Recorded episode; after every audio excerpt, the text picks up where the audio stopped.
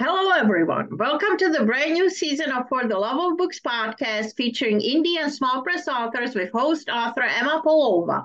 I would like to thank our sponsors, Doc Chavent and the Lowell Ledger. Today, I will be chatting with author Jan Leland, who will announce the details of her book giveaway of After the Before Times. This is Leland's first novel. Jan Leland is a part time mental health outpatient therapist for a Michigan based neuropsychology clinic in Ann Arbor. She has a BA in journalism and a master's in social work from MSU. Hello, Jan. How are you Hello. on this lovely hot summer day? I'm pretty good, Emma. Thank you for inviting me. Awesome. Glad to have you. So, as a journalist, which paper did you write for? I did a lot of freelance for different mm-hmm. papers, and I wrote for a time uh, for the Lansing State Journal. Okay. Did you like doing that? Uh, I did. I wrote about women's issues mostly because that was my minor when I got my journalism degree. And um, that's what led me really back to school to get my MSW. Awesome. Okay, can you tell us a little bit about the title of your book, After the Before hyphen Times? Can you explain that to us? Well, I'll try. Uh, back when I wrote the book and started the book, that was something that began to be kind of a catchphrase. Um, you know, before the pandemic was before times. And uh, no one talked too much about the after times, but there was a lot of talk about the before times. And so I thought, wouldn't that be a great title after the before times? Yes. So the book is set during the pandemic, correct? Correct. Okay. All right. Okay. Could you give us a brief summary of after the before times? I could. It is a novel that starts out and is primarily um, focused on what is called the Clearview Inn. The Clearview Inn is a fictional bed and breakfast that is supposedly very popular in Southeast Michigan on a lake. Uh, but during the 2020 pandemic and into 2021, there weren't a lot of people taking vacations at inns. So, what they did, the owners turned it into sort of a boarding house. And we have this bunch of people who come to the inn through very different circumstances and for different reasons and they become like this unit this pod and they get through the pandemic together and they mm-hmm. have their good times they have their bad times um, they just uh, become sort of like a family. There's the owners of the inn, that's a couple.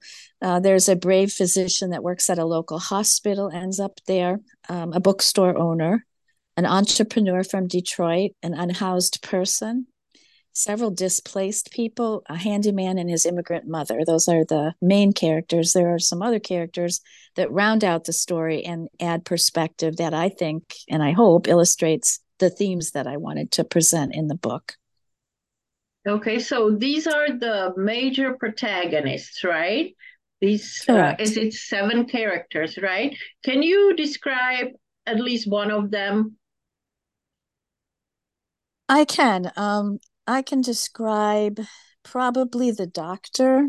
Okay. Um, he's sort of the focus in a lot of ways because he's he gets sick from COVID himself while working at his hospital, but he also treats people, his patients, and he also helps the people at the inn because somebody there comes down with COVID. Um, so he plays a person that wears many hats and has many struggles with uh, with what to do with very little um, information about COVID at the time and mm-hmm. uh, does a lot of research, does a lot of uh, talking to colleagues around the country and around the world to try to figure out how to help his patients and the people at the inn who are ill. He gets ill himself and has long COVID in the story. But oh. he's um, he's like a lot of these characters. He's very resilient, and um, he's he's willing to go above and beyond. And that's what happened in the pandemic. A lot of people went above and beyond. Yes absolutely. What is this doctor's name? His name is brandon nash. Mm-hmm. dr brandon nash. Okay. What inspired this novel well, I like to say what caused this novel. um, yes. uh, I was myself locked down for 11 months during the pandemic from March of 2020 to February of 2021 in my house, away from friends, away from family many of the people I knew are in the medical profession. And um, so it was dangerous in a way for me as an older person to be in touch with these people in the beginning of the pandemic. So I sort of locked myself down. I did my work, my mental health treatment, but I had a lot of free time. And um, I thought to myself, what, what are you going to do with all this uninterrupted time right. and also what are you going to do to not feel so isolated right so I said, well, I always wanted to write a novel. I've written other things. I've written an article in mm-hmm. a journal and a psychiatric textbook uh, chapter, but I haven't written anything creative. So I decided to do it, and um, I created these characters, and they kept me company during the during the isolation. what is the genre of this novel? Uh, the publisher qualified it as a contemporary fiction. Um, I wanted to call it a historical fiction, but I guess time has to go on a little ways before this can this story of the pandemic can be considered historical. Historical, probably. Yeah. What sets you apart from other authors in this genre, contemporary fiction? Well, oh, that's a hard one, Emma. Mm, not really. you work in the profession, right? That's one, number one. well, maybe I didn't understand your question. You mean I work in the mental health profession right. mostly. This this was very an kind of a different thing for me to do. Mm-hmm. But still, I mean, in a way, it helped, right? Well, it did. It helped my men. It helped my mental health. To Your mental health. okay, so how long did it take you to write this novel? I wrote it along with the pandemic. So I started the book in March of 2020, which was when we really became aware that there was a pandemic. Mm-hmm. And as I went through the months and the holidays and so forth, uh, each each day I would write about it. So when it was let's say uh, holidays the the, mm-hmm. the december holidays in uh, 2020 um, i would write about it even though i was going through it myself. Or if it was uh, new year's i would have my new year's and then i'd write about my characters new year's. So it went on for about a year from march 2020 to february 2021 it, i kind of took it to the point where i myself had vaccine and other people were getting vaccines and i thought that was a good place to sort of um, talk about the after times so there's a little bit of uh, there's a last part of the book that's the after times but most of most of the book takes place in that 11 months that i was locked down my, myself. Okay. So from the idea to the final product it probably took longer than 11 months right? It probably took about 12 or 13 months and mm-hmm. then i sent it off to some publishers and i didn't hear anything for the longest time and then i got a contract in the mail. So um, that that really did go uh, that really did go on for a long time through that publishing process. Okay who are the publishers? Austin Macauley. Okay. Based in what city? They have uh, offices in new york london and uh, dubai. Okay.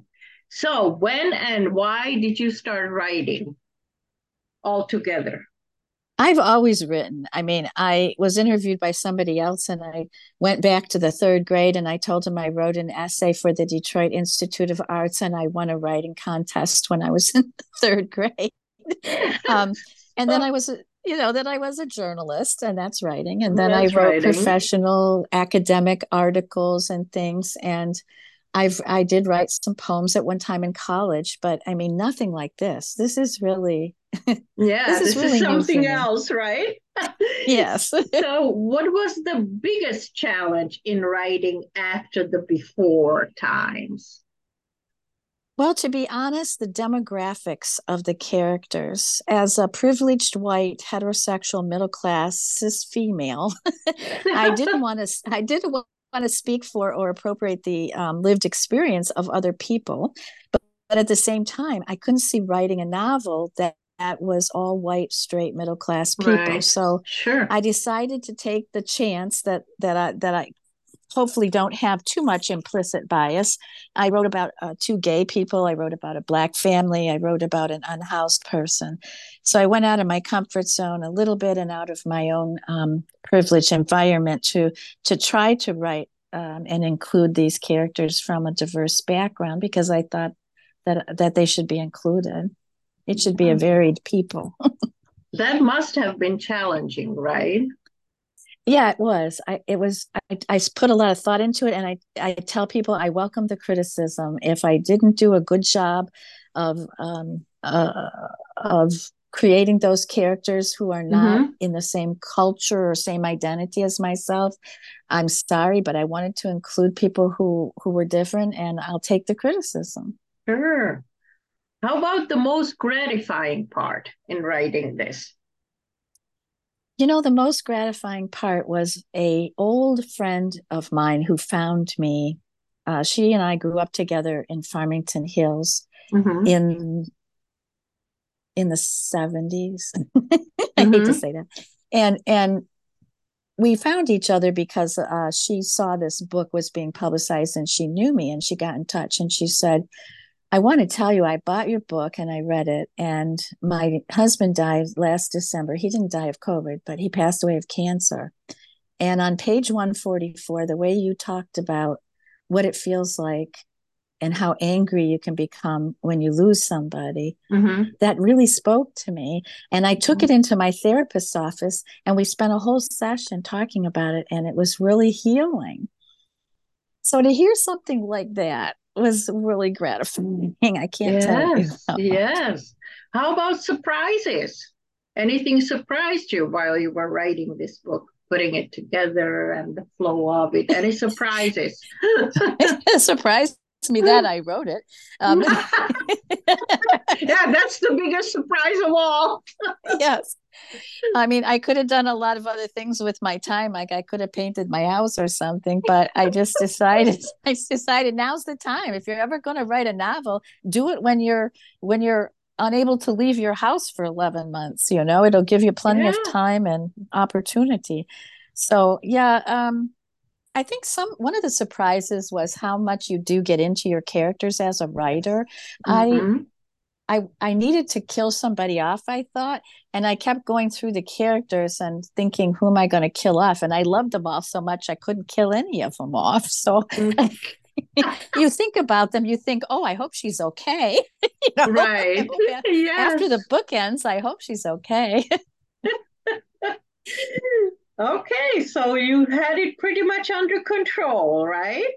Um, pretty much, yeah. Okay. So, what do you feel you did right that no one could have done it like you?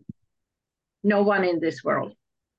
Oh my. Well, I don't put myself up on a pedestal like that, but um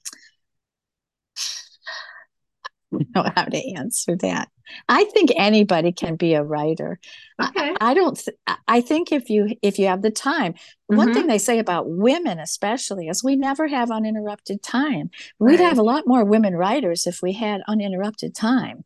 But I mm-hmm. just happened to have this piece of un- uninterrupted time, and I did something positive with it to save myself from the isolation and to exercise my creativity that that I'd always wanted to do. So I think anybody can make something good out of something bad, and I think writing is especially something everybody should try. Yes, I feel the same way. What would you have done differently? Hmm.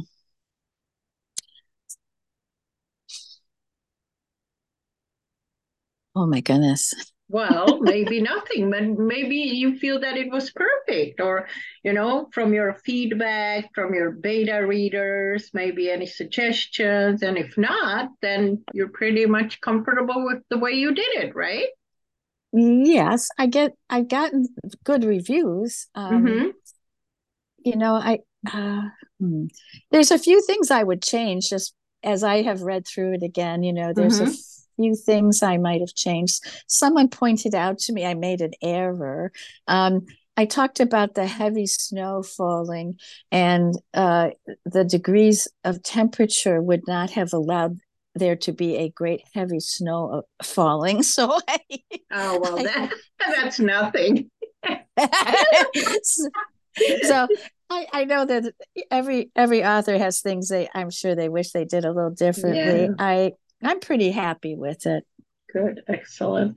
What have you learned about yourself from writing this book?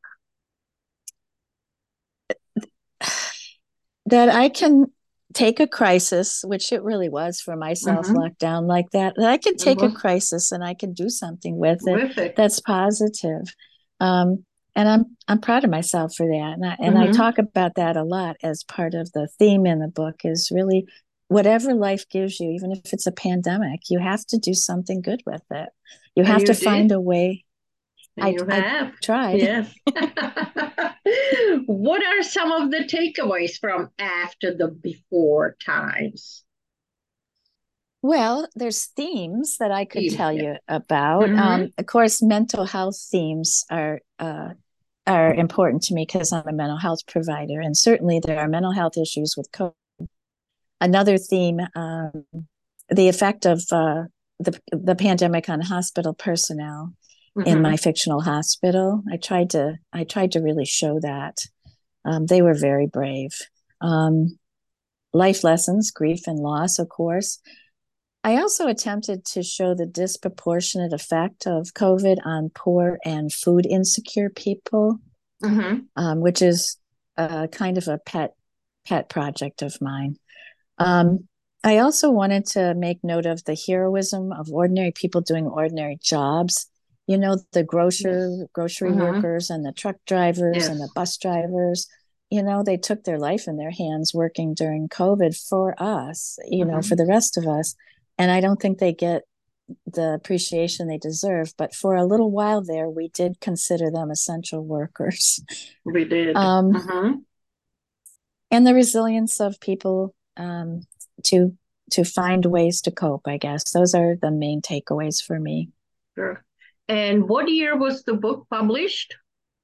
This year, 2023. Okay. All right.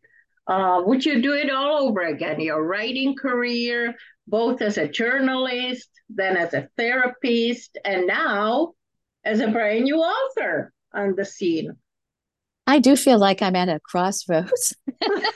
I, I, uh, I'm about to retire from from mental health work in the next uh-huh. few years, I suppose, um, and I don't have any wish to go back to journalism. But uh, I I didn't want to say goodbye to my characters, my main characters. So I have got a few pages written into a sequel. Into a I don't sequel. know if it will. I don't know if it'll be published. I don't know if I'll finish it. I sure don't have as much uninterrupted time as I did hey. with with after the before times. But um, but I just might write another one. Okay. Do you have a draft title? Uh I'm not sure if it should be after. Um, uh, yes, I'm sorry. Oh, that's all right. That's fine. I mean, even if you don't uh, have one, yeah. I do have one, but I'm trying to remember what it is because for some reason I just got very anxious. Um, it, after news of death. After news of death. Okay. I finally killed off a character.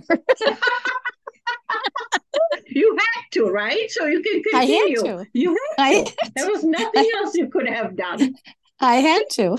Okay, what is the most interesting or bizarre thing that has ever happened to you during an in person or virtual authors event? Well, think right now, uh, because I'm talking to you uh, from my home, which is 97 degrees, and uh, I have You're no, on the phone, right? I'm on the phone instead of my computer, and I have no uh, electricity. And um, we had a terrible storm in Ann Arbor uh, last night, and I think most of this area, probably for 20, 30 miles around, is without power. Um, so it's been a it's been a, a, bizarre thing to come on and right. do a podcast uh, when I haven't had a shower and I'm sweating yeah. and you know. Well, you're doing I, an awesome job. Thank you. I'm a trooper. I try. yeah, you sure are. So when are you getting back your power? We don't know. They told us Thursday, but um, you know, it's it's yeah, Thursday. I, I, I know. do know how it goes. Yeah.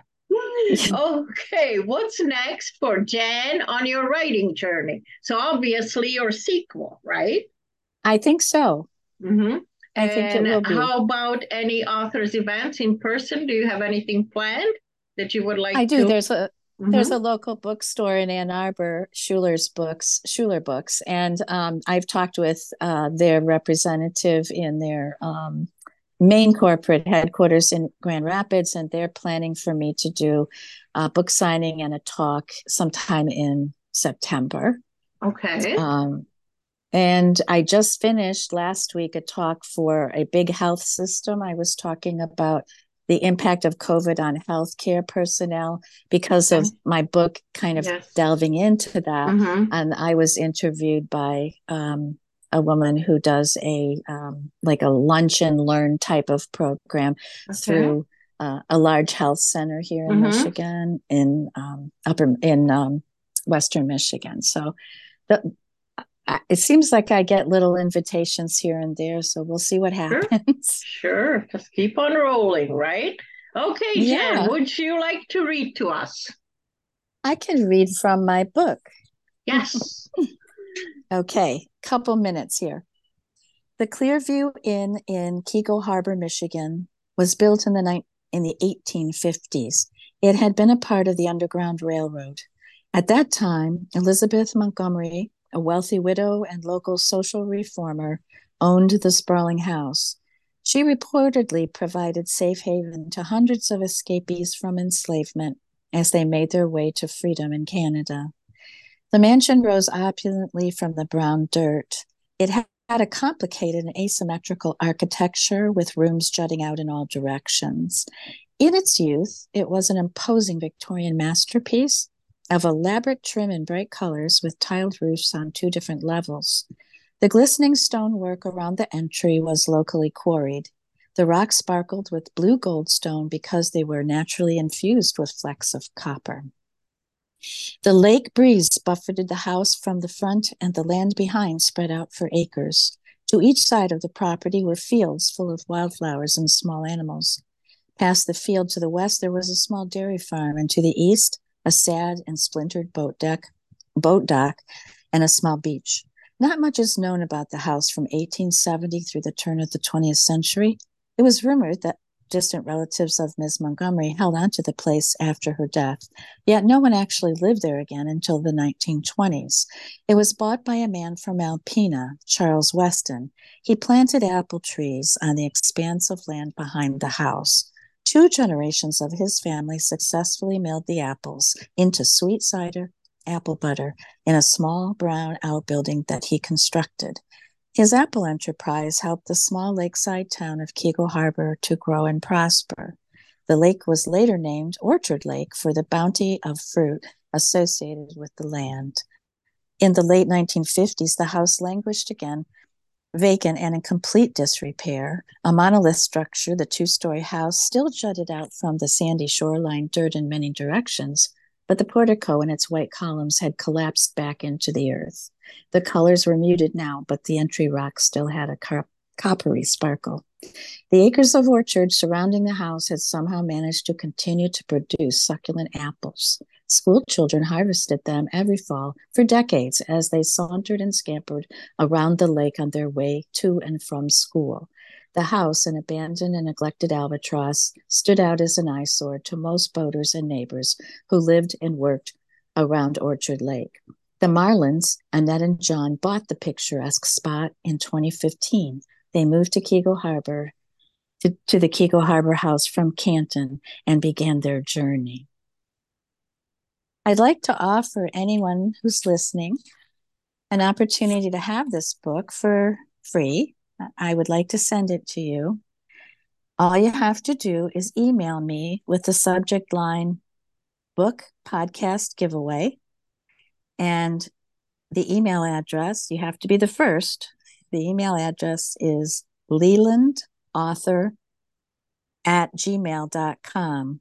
That's L E L A N D author at gmail.com. Okay, one more time. L E L A N D author at gmail.com. Perfect. Excellent. Uh, okay, parting shots from each one of us. You first, Jen. You're my guest. What would you like to leave our listeners with? I would like to leave them with an interest in reading about these interesting characters and going back and thinking about things that happened during the pandemic, maybe finding out that you're still suffering from some of the things that went on during that time and maybe needing to um, to to work on those things or going back and thinking about you know how you can relate to to some of these characters that go through friendships hardships and pitfalls and joys and other kinds of um, experiences all with the background of the pandemic. We, we were living our lives and we were doing our work and we were raising our kids and and we were dealing with a pandemic all at the same time so i'd really like that to be sort of a a touch touchstone for people so, do you feel the book has healing properties? Someone who cannot recover, maybe from their friend or husband who has died or who died, you know, from. So, would a person like that relate to it? Well, you know, the story I told about my friend whose husband died of cancer, mm-hmm. definitely there was yes. some healing for her. I, sure. I kind of think, I kind of think if you lost somebody to COVID, to the COVID illness, I wouldn't read the book. I think it would be very triggering. Triggering. That's a group. Okay. Of, yeah, a, triggering mm-hmm. of, of grief and and sadness okay. and loss. And so mm-hmm. that, that's the one group of people that I really think you have to maybe give it a little more time to go more back time. and yeah, okay. delve into those those events. Okay. I wondered about that. That's good advice. That's just Thank my you. just my just my well, that Sounds good. All right. And my parting shots are write indie, buy indie, and read indie. Read your local newspapers for inspiration. Keep your fingers on the keyboard and your butt in the chair. Thank you for listening. Goodbye.